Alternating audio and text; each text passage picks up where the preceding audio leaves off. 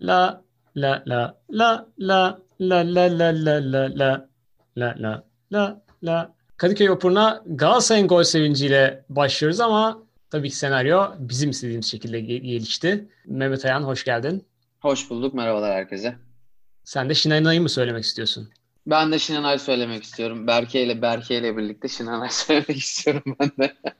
Zaten herhalde tüm Fenerbahçeliler bu maçları birkaç gündür bol bol söylüyorlar, dinliyorlar, birbirlerine gönderiyorlar. Instagram'da storylerine ekliyorlar. Fenerbahçe ailesi mutlu. Yani ben kahkahalarla güldüm gol olunca 90+4'te, onu söyleyeyim. Ve yani evin içinde senin kahkahanı ilk kez duyduk diyenler oldu. Öyle söyleyeyim. Tabii bu 4 sene sonra gelen bir derbi galibiyetinin bir boşalması diyelim ya da bir onun yaşattığı sevinç. Maçı değerlendirmeye geçersek aslında Galatasaray hızlı başladı. Yani daha doğrusu bizim böyle döndüğümüz dörtlü sistemin ya da zaten üçlü sistemde olan defoların bir anda tekrar ortaya çıktığı şeyler. Yani kontrol olduğu anda arka taraf bir dengesizleşiyor. Üst üste iki pozisyon oldu. Birisini Berke kurtardı, öbürü gol oldu. Ama sonra tekrar Fenerbahçe lehine dönen bir maç.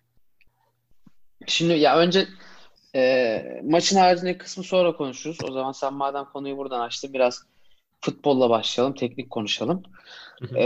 Dediğin gibi aslında sistemden bağımsız bence 4'lü ya da 3'lü de hatta yani sanki bugüne kadar en iyi oynadığımız maçlardan bir tanesi yine Trabzonspor maçı ilk 28 dakikasıydı.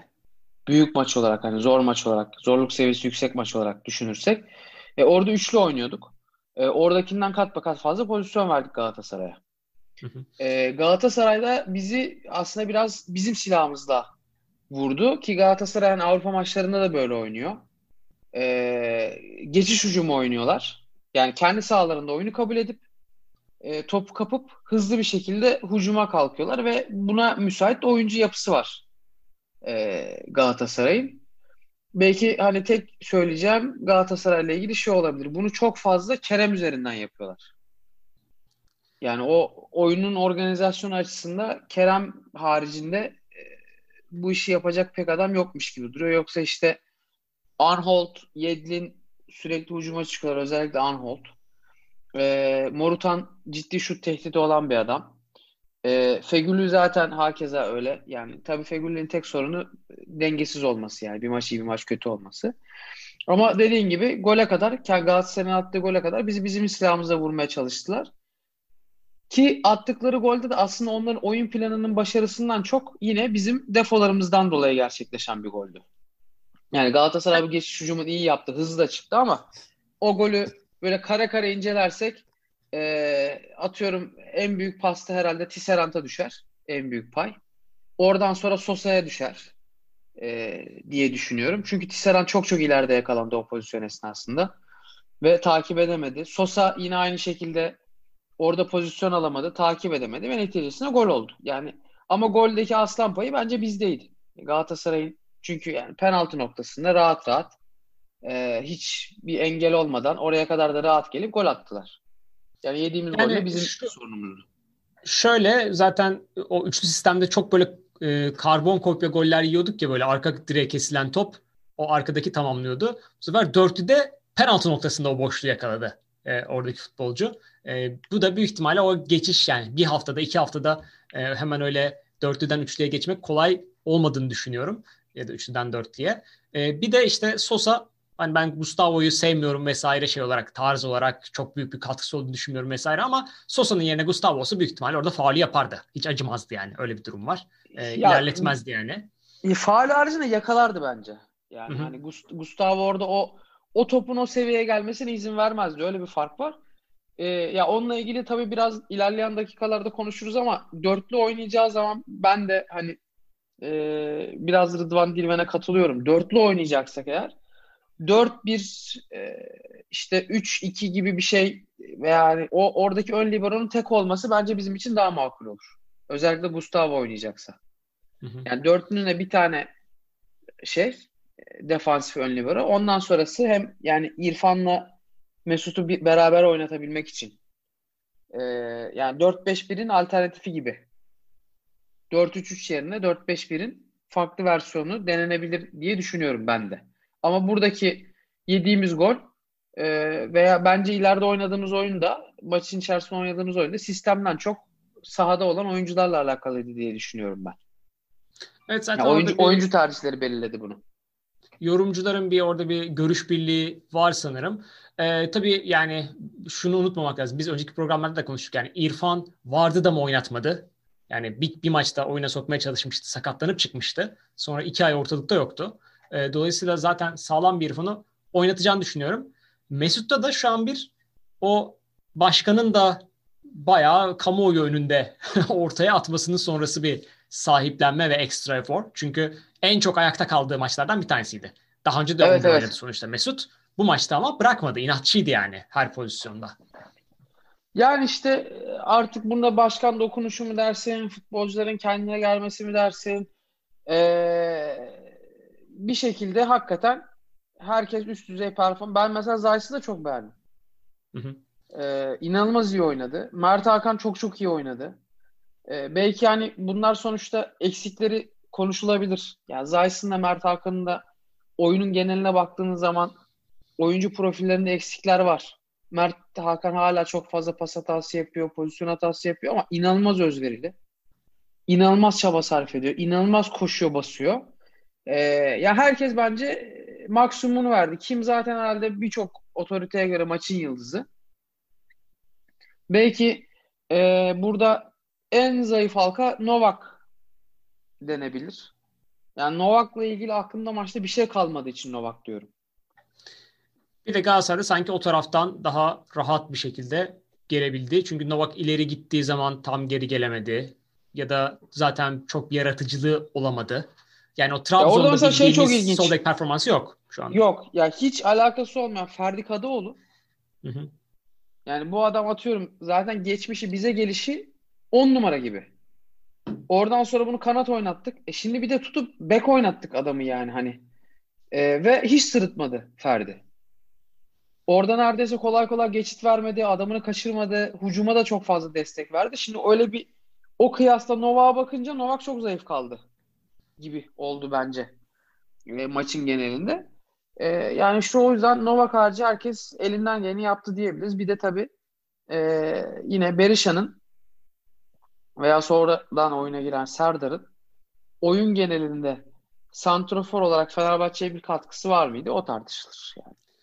Yani evet, Berisha özellikle hava toplarında tamamen bir hayal kırıklığı. Tabii orada Marko fazla sindirdi. Yani yaptığı faullerle atılmadı vesaire konuları çok girmek istemiyorum ama Berisha yani girmeye çalıştığı pozisyonlarda da çok etkisizdi maalesef. Serdar Dursun da zaten oyuna 1 dakika gösteriyor burada istatistiklerde. Girdiğine pişman edecekti neredeyse son yaptığı hareketi. Evet, neredeyse penaltıya. 90'da girdi, 7 dakika gibi bir süre oyunda kaldı. Hı hı. Serdar işte Mesut'un yerine girdi değil mi Serdar? Doğru mu hatırlıyorum? O son 3 değişiklik evet. Orada bir karmaşa oldu çünkü. Mesut var, Mert Hakan var, Berisha var o çıkanlar. Evet, Berisha'nın yerine girdi diye düşünebiliriz. Çünkü yabancı sınırı sıkıntısı olmamıştı. Bir sürü Türk olduğu için sahada. Diğer giren de Serdar'dı zaten. Hani bizim Sardar Aziz de girdi. Serdar Dursun da girdi. Bir tek yabancı orada oyuna giren Rossi vardı. O da iyi ki girdi. Güzel bir pas verdi. O da iki girdi aynı şekilde. Hani o kadar kısa sürede genelde şeydir yani o dakikada oyuna giren oyuncudan çok fazla verim gelmez aslında. Hı hı. Yani 7 dakika kalmış zaten aslında o 7 dakikada birçoğu işte durdu, oynatılmadı, geldi gitti falan filan derken ama bir asist katkısı yaptı. Maçı bize kazandırdı.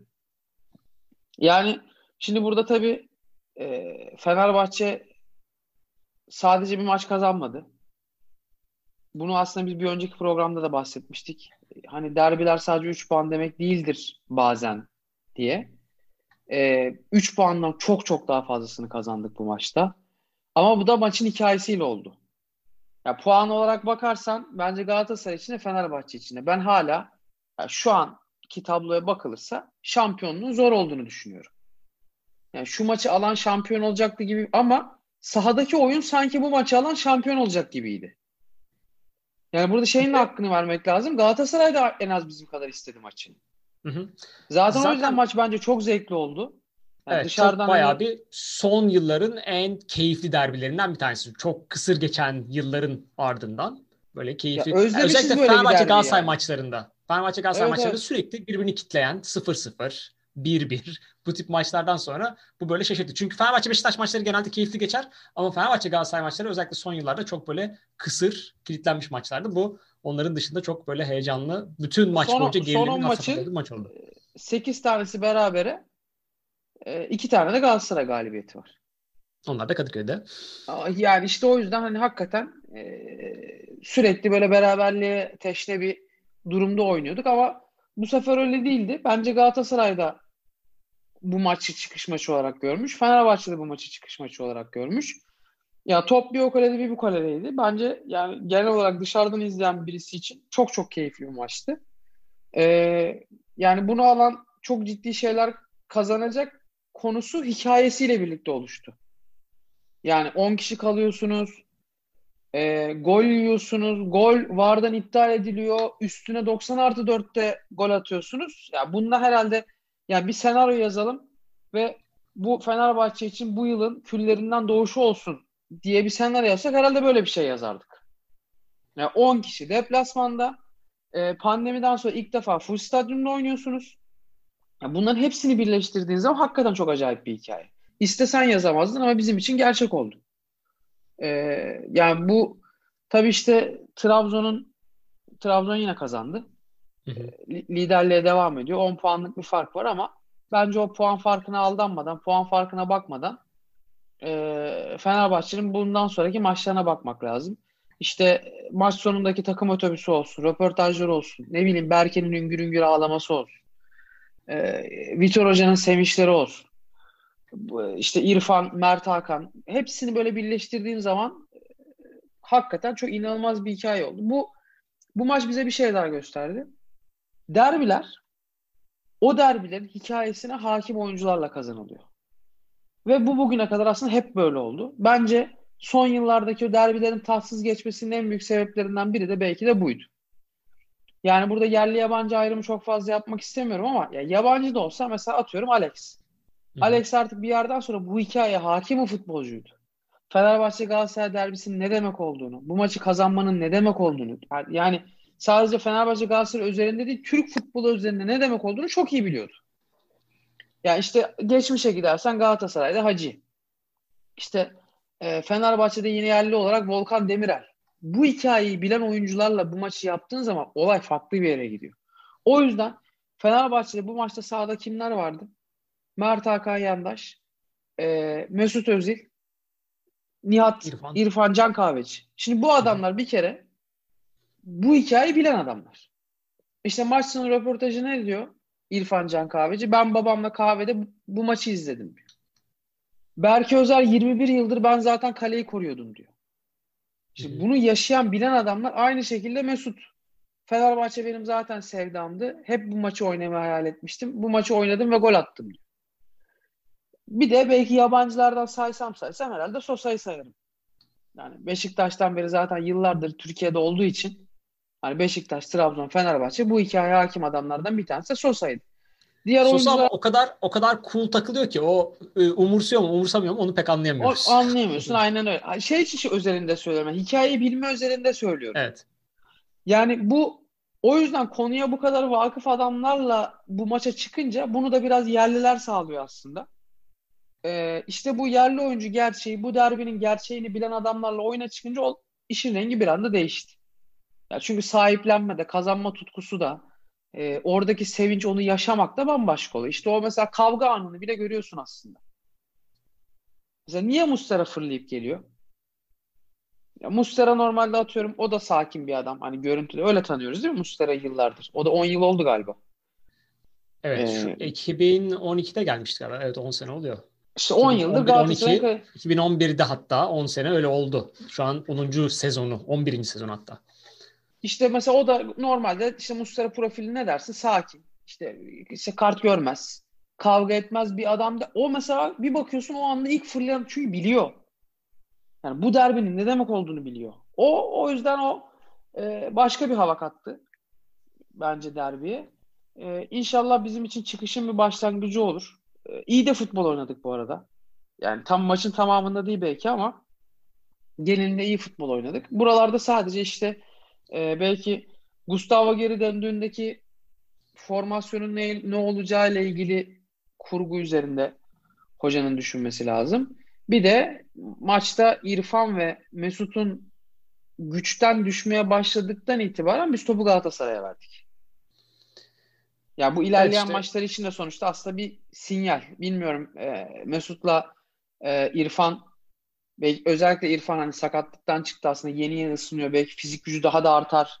90 dakikayı ilk başladığı gibi devam ettirebilecek güçte olabilir ama onun dışında bu iki oyuncu eğer böyle devam ederse her maçta bizim şunu düşünmemiz lazım. Biz işte 70 dakikada vuracağız, oyunu alacağız ve İrfan'da Mesut'tan en azından bir tanesi kenara alıp orta sahayı daha diri tutacak bir oyuncu girecek gibi bir kurgu yapmak gerekebilir gibi duruyor. İşte keşke Pelkas, o geçen seneki Pelkas'tan birazcık daha ona yaklaşsa, onun %80'ine bile yaklaşsa o dediğin 20-30 dakikayı kurtarır normalde Pelkas. Ama şu anda hiç böyle bir umut yok. Henüz görmedik yani. Ya görmedik ama dediğim gibi hani bu maç bence takımın havasında da bir değişiklik yaptı. O havayla birlikte hani o ya bazı oyuncuları takım oynatır. Yani Pelkas da belki biraz daha bir canlanır, kendine gelir, bir silkelenebilir diye düşünüyorum. Hoca da bence deneyecektir yani. Şimdi işte bir de Crespo gerçeğimiz var. Yani sonuçta bize galibiyet golünü getiren adamı da bence hiç bahsetmeden geçmek olmaz. Onu az sorusu olarak sona saklayalım zaten şu an. Sona saklamış olalım. Tamam onu o zaman tam yayını kapatırken Crespo konuşalım ama ona da muhakkak unutmayalım yani onu da konuşalım. Aslında az soru istemişken bir de Savunma Bakanı hatta Genelkurmay Başkanı Kim Min-jae'den de birazcık ayrı bir parantez açmak lazım. Yani o ilk kurtardığı pozisyon ben kesin gol oldu diye düşünmüştüm. O pas kesildi anda. Çünkü o kadar pis bir yere attılar ki o pası içeriye doğru. Ama inanılmaz bir hamle geldi orada. Sonraki kaleci gibi kurtardığını hiç bahsetmiyorum. Çünkü o ilki zaten göklere çıkarttı o pozisyonda. O yaptığı hamleyle. Ya orada bir de hani ters ayağıyla aslında hani ters ayağıyla uzaklaştırabilmek bile hakikaten adamın demek ki fundamentali çok iyi. Ya orada çünkü hani diğer ayağımla kontrol edeyim falan dese ya ayağından kaçırır ya kendi kalesine vurur. Anlık o kararı verip ters ayakla bir şekilde korner atması zaten hani Kore'de bile bayağı yankılanmış. Hani derbi aslında Kim Min-jae özelinde biraz incelenmeye başlamış. Çünkü maç içerisinde yaptığı her hareket olumlu. İnanılmaz. Ya maçı kesinlikle maçın adamı. Kim Min-jae tartışmasız. Ha bu bizim için iyi bir şey mi kötü bir şey mi? Ayrı tartışmak lazım tabii. Ya bir savunma oyuncusunun bu kadar ön plana çıkıp kaleciyi de tabii ya Berke'ye de burada bir parantez açmak lazım. Ki bir önceki yayında aslında Berke ile ilgili endişelerimizden bahsetmiştik. Evet. Sadece biz değil yani birçok aynı şeyi atıyorum. Rıdvan Diven'le maçtan sonra beni şaşırttı ve yanılttı. Dediği gibi biz de bir önceki maçta hani biz Altay'ın yan toplarından dem vururken Berke bizi her türlü sanki sıkıntıya sokacakmış gibi duruyor diyorduk. Ama bu maçta artık nasıl motive olduysa ki yani kendi anlattığına göre bir de serum yemiş, bir tek idmana çıkabilmiş. Ondan sonra onun üzerine böyle bir performans sergilemek yani demek ki bu adam gerçekten Fenerbahçeli, gerçekten maçı yaşamış, gerçekten bu maça çok motive olmuş. Helal olsun, tebrik ediyoruz kendisini. Bir de kalecilerde şu da vardır ya, maçın başında özellikle böyle bir kurtarış yaparsa çok zor olmayabilir ama o kurtarışı yaptıktan sonra bir havaya girerler. Biz onu aksini çok yaşamışızdır. Devleşen Anadolu takım kalecileri. Evet.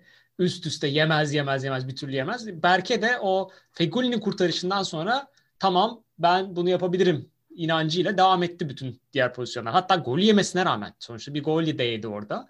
Ters köşe oldu hafiften. Onun ama o golde hiç şansı yoktu.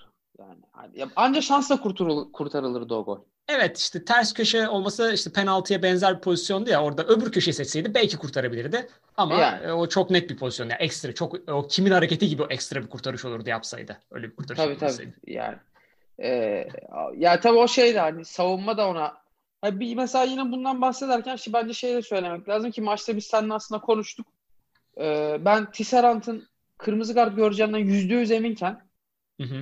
Ve kenarda Salay ve Serdar varken Serdar Aziz. Hı. Hoca niye değiştirmedi hala anlamıyorum. Yani çünkü artık çok bariz, bir de sert oynamaya da devam etti Tisserant bu arada. Hani kırmızı karttaki pozisyonun ne kadar sarı kartlık olduğu tartışılır. O ayrı bir konu. Ya zaten hani hakem bahsine girmeyelim dediğimiz için çok fazla irdelemiyorum ama yine de maçın içerisinde sertlikleri böyle devam ediyordu. Sonuçta adında Marko değil. Veya geçmişteki Melo değilsin sen. Kart göreceği de çok belliyken hoca orada bir değişiklik yapabilirdi ama yapmadı. Bizim geçen sene ve bu senenin başında yine yere göğe sığdıramadığımız Attila da bilmiyorum hoca ne görüyor da böyle bir şey yapıyor. Ya da onu bu şekilde mi motive ediyor bilemiyorum. Evet, geçen sene mesela kim diye birisini bilmeseydik Atilla'ydı yere göğe sığdıramadığımız insan. Bu sene yani bir Olympiakos maçında galiba bariz bir hatası olmuştu. Onun haricinde çok böyle bariz bir hata görmedik. Tamam, düşüşte olabilir geçen sene. Bir düşüş var, evet. Bir düşüş var. Geçen seneye göre. Ama mesela o son dakikalarda evet yabancı sınırıyla çok sıkıntı olmamasına rağmen Attila yerine Serdar'ı tercih etti mesela orada da maçın sonlarında. Ya orada ya bilmiyorum hoca bir şey düşünüyor. Sonuçta Attila da çok değerli bir oyuncu. Geçen sene ve bu senenin başında neler yapabildiğini zaten gördük. Yani tabii burada yine ya kimi bu kadar yere göğe sığdıramıyorken hocaya yine teşekkür etmek de lazım tabii. Yani orada bu konu unutuluyor çünkü. Ben birçok spor programı yine Kim Min-jae'yi yere göğe sığdıramadı haklı olarak. Ama orada işte Steven Colker'ı yok ben bunu istemiyorum. Ben Kim Min-jae'yi istiyorum diye ısrar eden Vitor Pereira'ya da bir kez daha teşekkür etmek lazım. Ama sorarsan hocalık hiçbir şey yok maçta. Takım zaten hep yeniyor ya Galatasaray işte 4 senedir yenilmeyen takım. Ve işte mesela gol atan da şimdi Crespo'ya gelecek olursak da benim zamanda yakışıklı Maldonado dediğim şimdi bu sefer bir derbi hikayesi yazan bir kahramana dönüştü. Gerçek Crespo'dan da aferimini aldı. Evet o da ilginç bir şey oldu. Anı oldu o gün için. Tabii acayip bir etkileşim olunca Twitter'da muhtemelen yani Crespo'da fark etmiştir. Herkes bir şekilde hashtag Crespo yapıp böyle döndürünce onun da önüne düşmüştür. O da güzel bir enstantane oldu. Yani birçok kişi aynı şey söyledi zaten. Herhalde Crespo girdiğinde hemen hemen herkes bir hayıflanmış olabilir. Yani ne işi var şimdi Crespo'nun diye ki aslında tam olarak öyle de değildi. Çünkü genel olarak dediğimiz gibi Sosa zaten 71. dakikada düşmüştü oyundan. Hı hı. Yani Fenerbahçe o dakika itibariyle bakıldığında İrfan, Mesut ve Sosa SOS veriyorlardı maçta. Hoca da bence çok doğru bir karar vererek, hatta onu da seninle konuştuk. İnşallah çıkan Mesut olmaz diye. Ya çünkü normal hani bu maç olmasaydı Mesut normalde sürekli 90 dakika oynayan bir futbolcu, o maçta Mesut da çıksa ben şaşırmazdım. Çünkü çok düşmeye başladı oyunda. Ama orada hoca işte herhalde golü atmasıyla veya Mesut kazanma gibi bir düşünceyle ya da başkanın zaten bu adamı 90 dakika oynatacaksın demesiyle birlikte tercihini Sosa ve İrfan Can'dan yana kullandı. Bence doğruydu. Sadece girecek oyuncu kim olabilir? Zaten hani orada da orta sahadaki alternatifi Max Meyer'le Crespo vardı. Yani normalde Pereira'nın eleştirilen adamları. Normalde evet. Başkasına sorsan al birini vur ötekine olan iki isim. Yani Max Meyer biraz yine şeyde Avrupa maçında orada gol falan da atınca bir acaba mı iyi mi bu adam ya falan filan diye bir konuşulmaya başladı ama Crespo herhalde hiçbir zaman şey yapılmayan, eleştirilerin her zaman merkezinde olan işte çöp diye tabir edilen oyuncu kıvamındayken bir anda kahraman mertebesine çıktı. Yani tabii düşünüyorum da kimden duyduğumu tam net hatırlamıyorum. O yüzden dinleyiciler de kusura bakmasın. Belki benimle birlikte dinleyen başkaları da vardır. O mevkideki bir oyuncunun skoru o şekildeyken 90+4'te aslında orada olmaması lazım gibi bir yorum vardı. Ya katılmıyor değilim. Atıyorum muhtemelen Gustavo oyunda olsaydı bence orada olmazdı Gustavo. Veya Sosa o dakikada oyunda olsaydı bence Sosa da orada olmazdı. Crespo oradaydı ve inanılmaz güzel bir vuruş. Yani hani o dakika itibariyle topu tutmayı, işte zaman kazanmayı, birine çıkartmayı değil de direkt kareye vurmayı düşünüp çok çok düzgün bir vuruşla maçın kahramanı oldu. Milyonlarca Fenerbahçeliydi. Ya ben o anı ya gözüm karardı herhalde. Yani sevinçten çok ne yaptığımı şaşırdım. Unutamıyorum.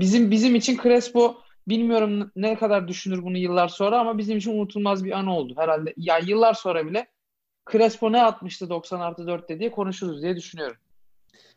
Yani şöyle, Muslera'da dokunmasına rağmen de o direğe de çarptı. Normal Fenerbahçe şanssızlığı olsa öbür direğe de çarpıp dışarı çıkabilirdi o top. Biliyoruz bunları. Çok yaşadık çünkü. Ama orada bir an durdu zaten. Yani benim için orada hani orası böyle bir slow motion'a geçti. Böyle direğe çarptı. Bakıyorum yani o bir inanma süreci geçti zaten bende. Yani hakikaten filede mi diye bir bakma ihtiyacı hissettim. Çünkü dediğim gibi normal Fenerbahçe gidişatı o topun direğe çarptıktan sonra dışarıya çıkması veya işte ne bileyim Muslera'nın tekrardan kucağına gelmesi şeklinde. Hatta dönen toptan bizim ikinci golü yememiz gibi bir senaryo sonuçlanması gerekirken bizim için harika bir galibiyet oldu. Ama ben de şeyde hissettim Fenerbahçe'nin atabileceğini. Galatasaray'daki golü atan ne onun ismi? Kerim mi? O Kerem direkten döndü ya. Kerem'in 90+da Galatasaray golü iptal edildi. Sonra 90+'da onlardan bir direkten döndü. Ben orada dedim ki Fenerbahçe'nin şimdi atması yakışır. Çünkü maçın şeyi ona gitti. Senaryosu, hikayesi ona gitti. Sonra gerçekten öyle bir gol geldi. Tabii ki düşünüyorum işte Johnson'ın Samiyen'de attığı hala konuşulan gol. Sonra işte aslında şu an Beşiktaş'ta olmuş olsa da zaten son galibiyet de oydu. 90+da attığı De Souza'nın bir golü var. De Souza'nın kafa golü. Evet. Yine Telekom Arena'da. İşte 2010-2011 efsane sezonumuzun Alex'in orada Telekom Arena'nın açılışını yaptığı gol var. Yine o da maçın sonlarına doğruydu. O maçı da 1-0'dan 2-1 kazanmıştık. Dolayısıyla Crespo da derbi tarihinde böylece yerini almış oldu bu attığı golle birlikte.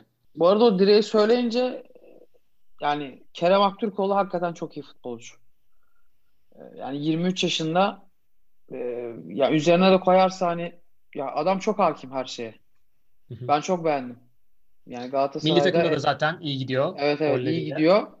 Yani hakikaten böyle özgüveni falan acayip yerine gelmiş ve çok doğru işler yapıyor. Hani o özgüvenle birlikte saçmalamıyor. Çok doğru işler yapıyor. Önü çok açık. Helal olsun, inşallah böyle devam eder.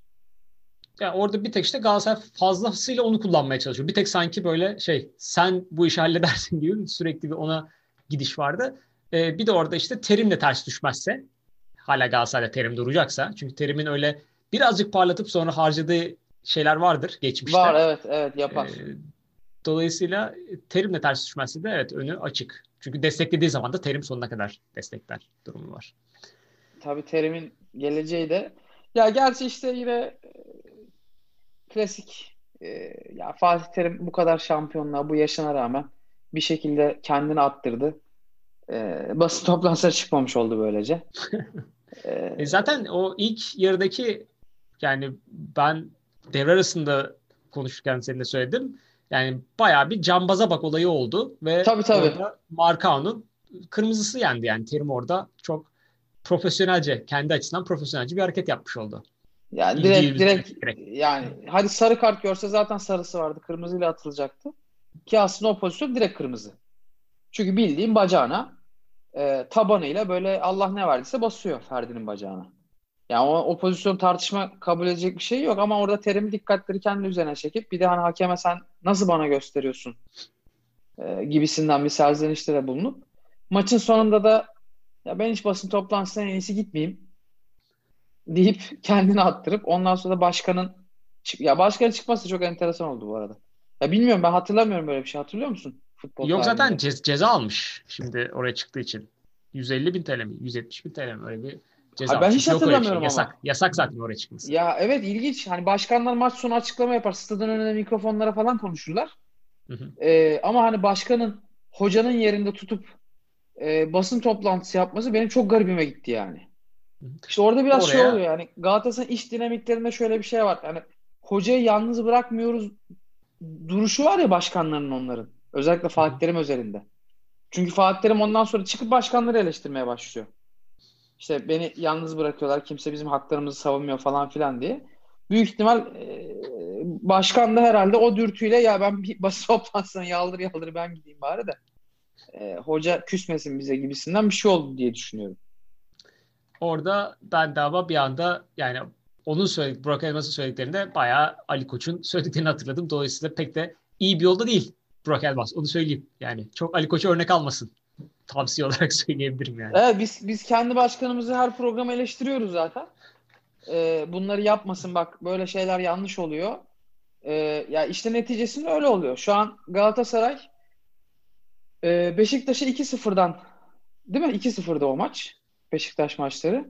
2-0'dan 2-2'ye geldi. Trabzon'da yine 1-0 öndelerdi. 2-1 maçı verdiler. Fenerbahçe maçı 1-0 öndelerdi. 2-1 maçı verdiler.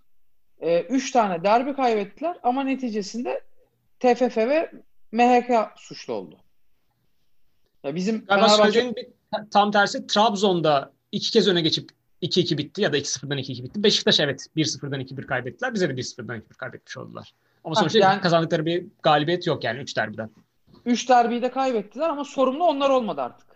Hı hı. Yani hoca veya futbolcularda herhangi bir sorun yok. Sorun tamam. İşte biz aynı şeyi biz eleştiriyoruz. O yüzden bunu çok rahat söyleyebiliyorum. Yani Fenerbahçe'nin bugün Trabzonspor'dan 10 puan geride olmasının en temel sebebi Trabzon maçıdır. Çok net yani. Trabzon maçındaki o 28. dakikada gördüğümüz kırmızı karttan sonra yönetimin duruşu, seyircileri, taraftarları Sabiha Gökçen'e çağırmaları, sonrasında yaptıkları açıklamalar, Mesut'a mikrofon vermesi, Altay'a mikrofon vermesi falan filan derken Fenerbahçe'nin şu an 10 puan geride olmasının yegane sebebi odur. Aynı kafayla Galatasaray'da yavaş yavaş havlu atar diye düşünüyorum. Eğer bu zihniyetle giderlerse. O zaman çok kısa hemen önümüzdeki iki maçı konuşalım. Hemen zaten Perşembe günü Olympiakos deplasmanı ve sonrasında Göztepe deplasmanı İzmir'de hafta sonu. Yani Olympiakos deplasmanındaki galibiyet benim için sürpriz olur. Öyle düşünüyorum. Yani bu zaten hatta şey yani orada bir puan alıp Göztepe'ye puan vereceksek yani ne olur kaybedin abi Olympiakos'a da gelin Göztepe'ye yenin yani. Ben şu an o moddayım. Hı hı. Ya işte tabii şimdi bu havanın etkisi kaç maç süreceği çok önemli. Olympiakos maçı belki bu maçın gazıyla alınırsa o zaman Göztepe maçı zaten çok rahat olur. Yani hem Galatasaray'ı yenmiş hem gidip deplasmanda Olympiakos'u yenmiş bir takım Göztepe'yi rahat rahat yener diye düşünüyorum. Tabii burada hocanın çıkartacağı kadro da merak konusu. Acaba yani hoca nasıl düşünüyor şu an? Onun denklemi ne? Yani hala UEFA kafası mı olacak, dörtlü mü olacak durumları da var. Ya hem o var hem UEFA şu an hakikaten neresinde kafasının? Yani oradaki iddiamızı sürdürebiliriz. O yüzden işte enerjimizi cidden harcayalım Olympiakos maçına ama kazanalım düşüncesinde, mentalitesindeler mi? Yoksa zaten artık hani ufak ihtimallere kaldık. Ama o tam öyle de değil. Yani Olympiakos'u yendiğin anda Olympiakos'un üstüne çıkıyorsun. Öyle bir durum var. Evet şu anda Olympiakos 6 puanda, Fenerbahçe 5 puanda. Dolayısıyla Fenerbahçe kazandığı anda bir anda Olympiakos'u geçip 8 puan oluyorsun. İşte ama son maç bizim Frankfurt'la değil mi? Frankfurt. Evet doğru ama bizim içeride maç, yine şans var. Olympiakos'un Antwerp'le işte Olympiakos bu maçı kaybetse bile 9 puanda bitirebilir. Biz Olympiakos'u yensek bile Frankfurt'u yenemezsek hiçbir şey ifade etmiyor gibi bir durum var aslında. Evet ikili averaj Olympiakos'ta olmuş olacak. Biz gidip orada 3-4 atmazsak onlara. Ya zor bir ihtimal de. Ya tabii işte bu şu an ciddi bir hava, ciddi bir moral var. Hocanın çıkartacağı kadroya Olympiakos maçı çok bağlı. Ama bence Fenerbahçe'nin olmazsa olmazı Göztepe maçı olması lazım. Yani ligdeki mesajı devam ettirmek için, ligde biz iddialıyız, bu işin içinde varız diyebilmek için Göztepe'yi her türlü yenmemiz lazım. Evet o zaman 4 sene sonra gelen derbi galibiyetini coşkulu bir şekilde değerlendirdik. İstersen Şinanay'la bitirebilirsin. Şinanay'da yavrum Şinanay, Şinanay'da Şinanay, hopa Şinanay. Bunun gerisini zaten insanlar biliyorlar. onlar devam ettirirler diye düşünüyorum. Nice keyifli podcastlere diyeyim. Dinleyicilerimize teşekkür edeyim. Çok güzel bir hafta geçirdik. Fenerbahçe'nin sayesinde. Emeği geçen herkese teşekkür edeyim. Hakikaten Fenerbahçe kazanınca, özellikle derbi kazanınca hayat başka oluyormuş. Gördüğüm her Fenerbahçe'nin yüzü gülüyor. Yani neredeyse doların 13'leri görmeleri bile insanları çok fazla etkilemedi. Hala Fenerbahçe'nin o verdiği şırınganın etkisiyle diye düşünüyorum. O yüzden bu etki dağılmadan Fenerbahçe galibiyet serisine devam etsin. Ama dolar da düşsün mümkünse. diyerek. Tabii o da mümkünse düşsün yani. O tabii ayrı bir şey ama. Ya düşmüyorsa da biz kazanmaya devam edelim bari. Evet. O zaman Kadıköy Opera'nın bir sonraki bölümünde görüşmek üzere.